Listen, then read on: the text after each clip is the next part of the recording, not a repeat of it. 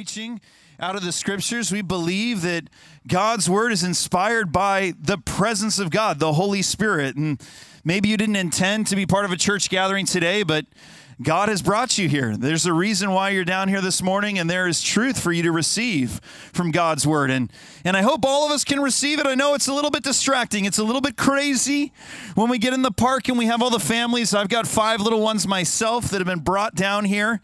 And uh, so there can be some distractions. I want to remind you this teaching is going to be on the podcast. It's so important that we hear from God's word, that we can understand God's word, that we can follow along in this series that we're doing in the book of Hebrews. But it's also so important for us to be community. And I love nothing more than the fact that the next generation gets to come together in some of the controlled and uncontrolled chaos of the park. And they're going to be left with the impression that church is community. It's family. It's a place of love. It's a place where we get to eat together. We get to have fun together. So maybe the kids aren't going to pick up on everything I say, and maybe you're going to pick up on less that I say because of the presence of the kids. But we pray that the Lord is going to leave them with an impression of what church community is all about. So many beautiful things happen when we're together in this setting. All right, Hebrews chapter 9. Let's open up there. We're in this series in the book of Hebrews. Last week we talked about, that was my introduction, how Orange County is always looking for something better. We always want the upgrade. And, and so we can relate to the original audience that received this letter, the Hebrews. That, you know, they were looking for what's best, what's better spiritually speaking. And they had received Jesus, they'd placed their faith in Jesus and in the message of the cross. But then they started to think, well, maybe there's something better somewhere else. So the writer said, guys, no. You have what's best. Jesus is the better priest than the priests of this earth and the pastors and spiritual leaders of this earth. And he serves in a, in a higher sanctuary than just the earthly gatherings that we might have. And he's enacted a better relationship with God based on better promises, a better covenant than anything that they had left behind or anything that we might look to other than Jesus himself. Now we turn the page into Hebrews 9. And think of it like last week we spent our time looking at ours into this future relationship with God that we experience in the present and in what's to come. But this morning we're going to kind of zoom in on the key that opens the door to those promises, to that relationship with God in heaven. And that key is the sacrifice of Jesus upon the cross. So, so much is going to be said about it here in Hebrews chapter 9.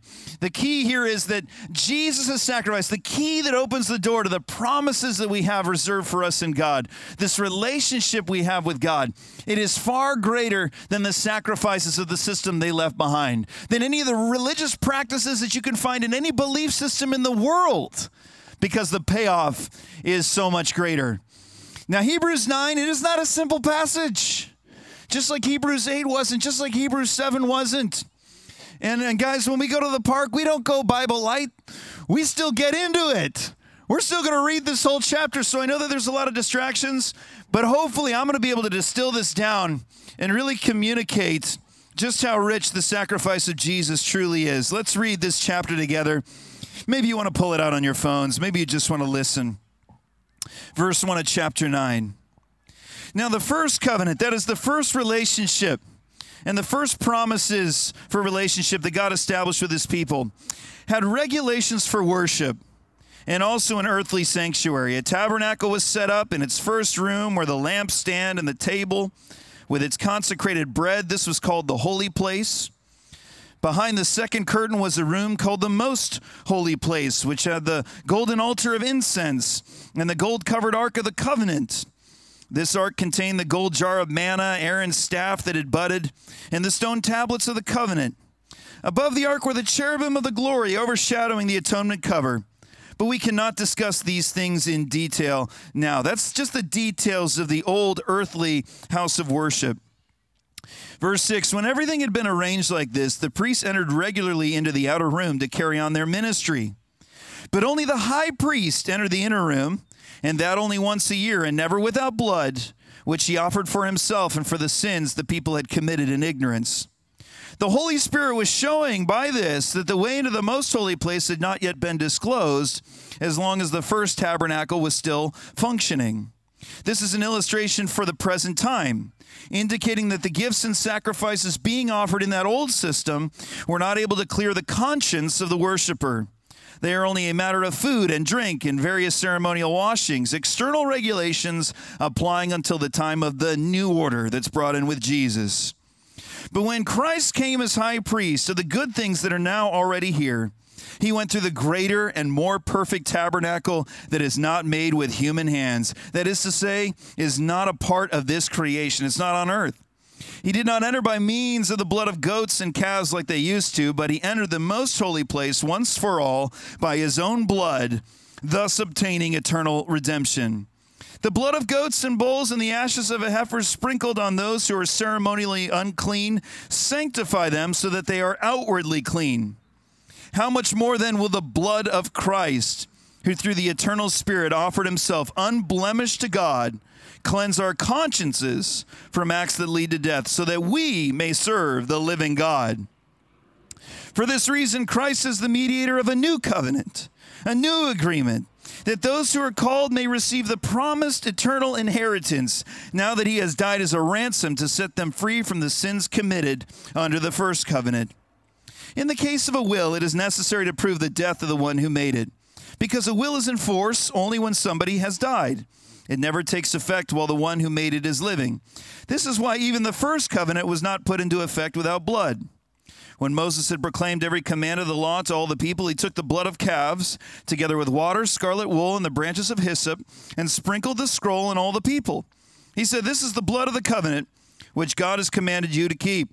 In the same way, he sprinkled with blood both the tabernacle and everything used in its ceremonies. In fact, the law, that is the old covenant, requires that nearly everything be cleansed with blood, and without the shedding of blood, there is no forgiveness. It was necessary then for the copies of the heavenly things to be purified with these sacrifices, but the heavenly things themselves with better sacrifices than these. For Christ did not enter a sanctuary made with human hands that was only a copy of the one true one. He entered heaven itself, now to appear for us in God's presence. Nor did he enter heaven to offer himself again and again, the way the high priest enters the most holy place every year with blood that is not his own. Otherwise, Christ would have had to suffer many times since the creation of the world. But he has appeared once for all at the culmination of the ages to do away with sin by the sacrifice of himself. Just as people are destined to die once, that's all of us, and after that to face judgment, so Christ was sacrificed once to take away the sins of many, and he will appear a second time, not to bear sin, but to bring salvation to those who are waiting on him. Now, as I said, there's a lot said here in Hebrews chapter 9, but what's being conveyed all throughout this chapter is that Jesus' sacrifice is better than the sacrifices of the Old Testament, of the old system, and of any religious practices in the world today.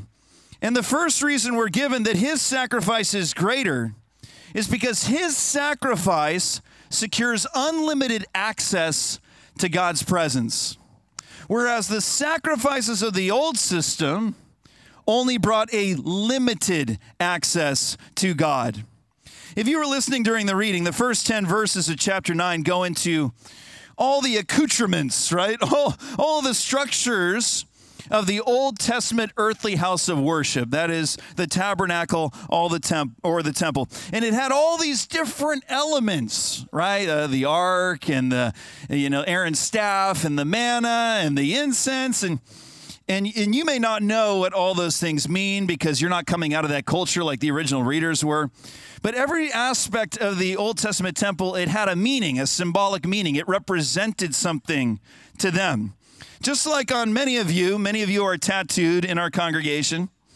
I know sometimes it's divided along generational lines. You know, the, uh, maybe the more seasoned folks in the church, there was a different feeling about tattoos. Maybe you outlawed your children from having tattoos.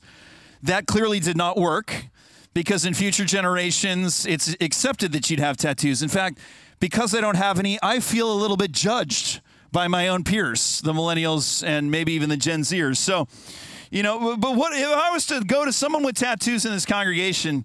Every single one of those tattoos, for many of you, has a symbolic meaning. Like my wife has many tattoos, she's accepted by my peers. And she can tell you, hey, this stands for this, this means that. That's all the different aspects of the temple. They all had various meanings.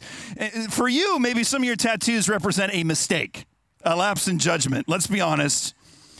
Some of the elements of the temple represented the lapse in judgment on the part of the people. But the key is of Hebrews chapter 9 that the structure of the temple itself was a metaphor and a symbol loaded with meaning because there was this one building and it had two sections inside of it. There was the holy place, which was the larger room where the priests performed, the, the spiritual leaders of God's people performed a lot of their daily duties. And there was the most holy place, which was considered the throne room of God. That's where God's presence dwelt. And there was this massive veil, this massive curtain that separated the two rooms. Now, as I've mentioned many times in this series, and I'm going to sound like a broken record, you're going, why is Andrew bringing this up again? It's because it's a big deal to the writer of Hebrews. And the writer keeps bringing it up again and again. And because we preach the Bible, if he brings it up again, I got to bring it up again. The writer says that that most holy place was accessed by only one person, the high priest, at only one day a year for only a very short time, and that was to offer sacrifices for the sins of the entire nation so that they could be forgiven. Now, that represented something, that limited access that was set up in that old covenant and old system. Think about it like my Disneyland passes that I've gotten from time to time over the years of living here in Southern California. I'm on the cheapest plan. I've always been on the cheapest plan, the Southern California plan. And I think less so than that pass communicating my access to Disneyland, it communicates my lack of access to Disneyland because I think I can go to Disneyland with that cheap pass less than I'm kept from going to Disneyland with that cheap pass. There are more blackout dates than there are dates I can actually access the park. The Old Testament temple was the same. So the writer says in verse 8 the Holy Spirit was showing by this structure that was set up that the way into the most holy place, into God's living presence, had not yet been disclosed. It was built the way it was to demonstrate the very limited access people could have to God. In fact, the majority of people could not access Him at all. But Jesus, verse 12 tells us, entered in for good and not into this earthly shadow of a building, but into the direct presence of God in heaven. Verse 12, he did not enter by means of the blood of goats and calves like that high priest would do on that one time a year for that short period, but he entered the most holy place once and for all by his own blood that was shed on the cross, thus obtaining eternal redemption. It's through his access to God, his forever eternal access to God, opening up that way into the most holy place that we too can enter into relationship and God's presence. It reminds me of my brother. My brother was in a somewhat famous band when I was growing up, and I would go to the concerts, and I love going to the concerts because my brother had access backstage because he had the ability, because he was in the band he had some fame associated with him, so he had access. Me? I had no ability. I had no musical talent. I had no fame. No one knew who I was. But because I knew my brother, so I was also welcomed to the place that I would otherwise be restricted from.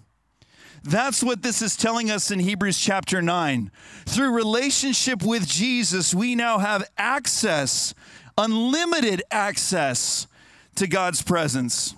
That is why, when he was crucified, three of the four gospel accounts that tell the story of Jesus' life, when he was crucified, it says the veil that separated the holy place from the most holy place, right? The throne room of God, it was torn from top to bottom. It was to indicate the barriers to accessing God's presence were going to be eliminated forevermore. Now, wait, access you know, may be granted, but how can human beings realistically approach a holy, transcendent, awesome creator God? The priests of old, the writer reminded us, needed to physically cleanse themselves with the blood of animals before entering God's presence, or else they would die. But that's exactly it. The second reason given that Jesus' sacrifice is greater than the sacrifices of the old covenant, of the old agreement, of the Old Testament, is because his blood has the power to cleanse not just our bodies, but our very conscience, to cleanse our very souls, so that we can approach God with this access that we now are granted. Now, before we go on, you may be wondering what's the deal with all this blood? And blood being seen as a cleansing agent. I mean, when I'm doing laundry, I don't really employ blood as a detergent in my laundry. That's not going to be helpful, but let me give you some context. Blood in their time, and to a certain extent still in our time today, blood is symbolic for life, the life force of a being. But again, why did it have to be shed by the high priest to cleanse them when approaching God in the most holy place? Well, just think when the human being, flawed as it is, inferior before God as it is, filled with sin, filled with wrongdoing, so temporary and frail as we are. Think about yourself with all that you know that goes on in your mind and in your life and in your heart. If you were to approach the manifest presence of the holy, transcendent, all powerful God, what do you think would happen to you? Think about it like what flesh could survive on the surface of the sun? Right there, that is nuclear fusion taking place constantly. That is concentrated energy. that is concentrated heat. And uh, that thing will burn you if you sit out here right now. And, and it's at least three miles away, that thing. And it could still burn you from that distance.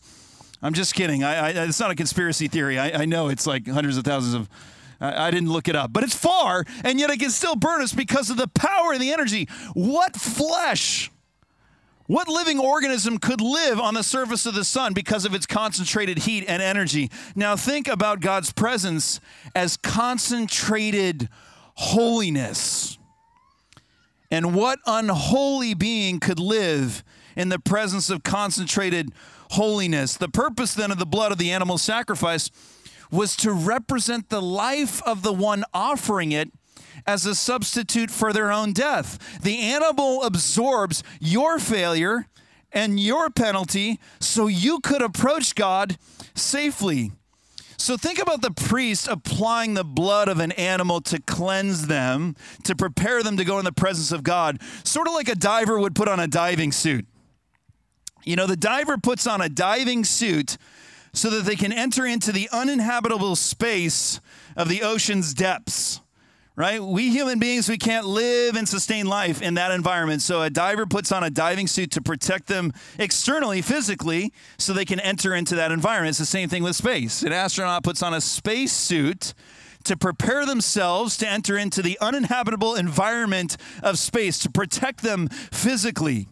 So the priest needed to cleanse themselves with blood so that they could enter into the uninhabitable human space of the transcendent manifest presence of God's glory and holiness.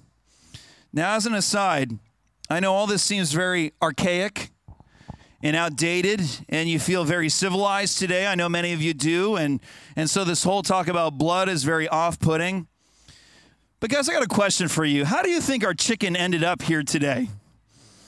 We're going to eat some chicken at the potluck, and I want you guys to know they weren't born dressed in garlic and butter and gleaming the way that we're all going to be receiving it. We still derive life from the sacrifice of the lives of other beings. Even vegetarians, and I know there are many here in Orange County, are eating the life of plants to nourish their own life. In the ancient world, this whole process wasn't out of sight, out of mind, civilized like it is for us. They were faced constantly with the stark reminder that our sin, our wrongdoing before our Creator comes with a penalty.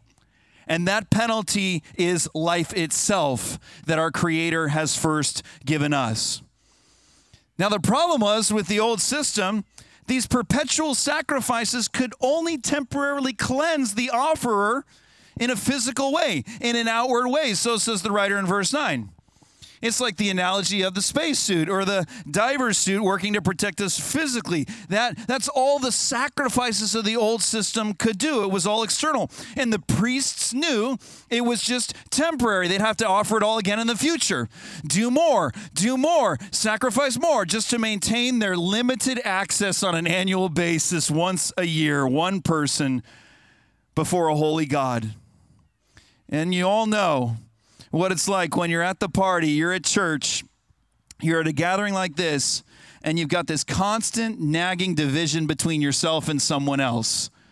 You know, you, you guys have been at a party, you guys have been at a family gathering at minimum, right? You've come to a gathering like this and you know you're at odds with someone and maybe you tried to make amends, but it wasn't enough. And now there's this rift between you and it's uncomfortable and it's nagging and it's taking away from the experience the whole time. So the priests had that constantly. So all human beings had that nagging idea in their mind. It's not going to be enough. I've got to offer more sacrifice. Their conscience was always stained, they would never measure up. But Christ's sacrifice, his life upon the cross, offered in heaven, was better in that it was given to cleanse the conscience, the soul, the mind, the heart, the inner life for all who believe forevermore. His offering was the only one so sufficient so as to remove the voice in our head that knows it is not right before God, to eliminate the guilt, to eliminate the need to constantly do more to make up because it's already been done by Jesus Himself. In Jesus, you can rest easy. Your mind can be at ease. Your heart can accept God's grace because the blood of His life offered for you has fully covered your life, past, present, and future. You're now good with God through faith in Jesus. This is the new covenant, the new agreement between us and God, enacted through Jesus' better sacrifice. And that is the third reason the writer of Hebrews says that his sacrifice is better than the sacrifices of the old agreement, where it was just constantly they were offered in this perpetual place of work and guilt that could never measure up. Now we have a new agreement, this new contract built on better promises as we discussed last week. But when it comes to signing on the dotted line, we don't have the power to accept the terms because it says in the scriptures that any agreement between God and man, any covenant that's going to be established, has to be established through the shedding of blood. The writer says that's what makes it like, you know, this will. A will doesn't take effect until the person dies. So it was with the old covenant. The Bible says that Moses laid out the terms of the old relationship with the temple and the sacrifices and everything. And he told the people, This is what you've got to do, and this is what God's going to do. Are you going to do it? And the people said, Yes. And so Moses took a sacrifice, he offered it, he sprinkled blood on the scroll of the covenant, he sprinkled blood on the people it was to seal it, accept the terms, and establish it. They needed to do that to cleanse themselves to enter into the agreement. Now, the terms of this new covenant are so much greater, so much superior that there was no animal, no person perfect enough and sinless enough so as to attain to it and seal it and finish it. It's like, here's this line of credit being offered to every single one of us this free access to God in heaven, this cleansing of our consciences forevermore. But you have to have a 900 credit score to be able to sign on the dotted line. And all of us say, well, that's impossible. The best a human being can have is 850, and my credit score is 520. You know, I can't sign on the dotted line. I don't have the qualifications. By the way, guys, that's just an analogy. I don't want you to fear for my financial security. But in this new covenant, it is the sacrifice of Jesus' perfect life that enacts the promises, that confirms the terms and signs for us on the dotted line where we did not have the qualifications to be able to sign it. And what does this new contract obtain for us? Through Jesus' sacrifice, this new agreement is established between us and God that cleanses our consciences forevermore and grants us unlimited access to his presence. Through number four, the permanent forgiveness of our sins. That's the fourth reason the writer here gives that Jesus' sacrifice is better than the sacrifices of old because of the permanent forgiveness of sins. So many different ways this is communicated in this chapter. Verse 12 Jesus has obtained our eternal redemption, permanent. It's forever. Eternal redemption. He's died in our place forever. Verse 15, so that we may receive an eternal inheritance. That's forever. We have access to it forever. His presence in eternity, in heaven forevermore. How? He's died as a ransom to set us free from sin. That's verse 16. Verse 26 He has appeared once at the culmination of the ages. Two, and I, I, I love this phrase He's appeared once and for all at the culmination of the ages to do what? To do away with sin. The stain of sin is done in our lives through Jesus. You know, a stain is the remnants. Like you, you, drop some ketchup or whatever on your shirt from the hot dog, there's the error, then there's the stain that just remains. It's a reminder of your errors. In Jesus, sin is done away with. The errors and wrongdoing, the stains and the remnants and the reminders, He has appeared to do away with sin through his once and for all, all sufficient sacrifice. With the earthly priests, and the constant sacrifice of animals, it was the perpetual and daily and annual traditions and routines. And it reminded you and I of the stain of our sin and our wrongdoing as much as it constantly was atoning for it. Even on the Day of Atonement, right? The high priest, he enters the most holy place, he offers a sacrifice. You know, that was one sacrifice, but there was another part of the Day of Atonement and it was the scapegoat. We use that term even today, right? They would take a goat, the whole nation, the high priest would be there, he'd lean on the goat. And he'd say, All the wickedness and all the rebellion and all the sin of this community is on this animal. And now we're going to send it off into the wilderness. And it's like God is going to forgive our sins from the last year for the for the you know the rest of the time. And they'd send it off. But I wonder, I just had this thought in my mind, how often did that goat the next day wander back into the community. And they're like, oh man, that didn't work. You know, like I just, I just imagine a goat doesn't know. You send the goat off. It's like, can you take that thing another five miles past the community so so we don't have to be reminded that our sin is back? Like, is that an omen before God? But even if the goat never wandered back, you still had to do it every single year, and so you were reminded of your sin all over again. Jesus' sacrifice is spoken of as superior in such a way as it is not needing to be offered again and again. It is the fulfillment of the promise that God said He would remember our sins no more. Our sin in Jesus, it's over the hill and it's gone. It's not coming back into view. You know, on the 4th of July, it was madness, and the 5th of July is still madness, the 6th of July, it's HB, so there's just so many fireworks. But we have the next level of dangerous. We had sky lanterns being lit in our neighborhood. Do you know what those are? They're like the paper lanterns that you put fire in the middle of, and it's like a hot air balloon, right? And they're really beautiful. And I just imagine that's the worst idea ever. That's why they're outlawed. They're against the law. But in HB, you know, we got a rebel spirit. So someone's setting off these beautiful but dangerous sky lanterns. And I just get that image when I think about how Jesus has done away with our sin forever because I watched that sky lantern and its flame off into the night and it got smaller and smaller and smaller and then it vanished and it was no more. That is the work of Jesus to do away with our sin. It is out of view, it's gone. This is what makes Jesus' sacrifice better than the sacrifices of the old system. None of those sacrifices could do any of this. And there is no system of belief or religion with its practices that can promise you to do the same. Jesus' better sacrifice, it cleanses our conscience. There's nothing between us and God anymore because Jesus has accomplished it. He's finished it. We have that unlimited access to God's presence. The sin is done away with, a new agreement is enacted. Man, I want this to sink into our hearts. The writer of Hebrews just going, Man, do you get it? Do you get it? Do you get it? What you got? That's what I said last week, right? Anytime we're tempted to think better, we got to be reminded by the Holy Spirit we already have what is best. We already have what is best. And He's not done. He's saying, Do you get it now? Do you get it now? You have what is best. I want us to receive that in prayer this morning. Would you enter a time of prayer with me? And Heavenly Father, the, the first group that I want to pray for here is anyone who has not placed their faith in your Son Jesus. Maybe they're walking through the park.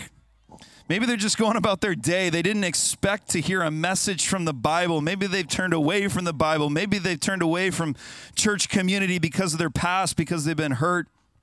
And yet, God, you're speaking. It says in your word that every single one of us lives and then we die and we face judgment. We come before our Creator. We didn't invent our own life, we didn't give ourselves life. There's an expectation, a responsibility that you placed on our lives.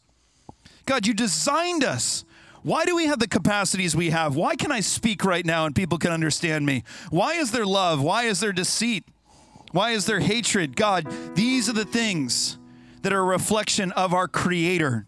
And every single one of us, Lord, has not lived into the full design of who you made us to be. We know it. There isn't a single human being on earth that doesn't have that wedge in their conscience that says, I've fallen short.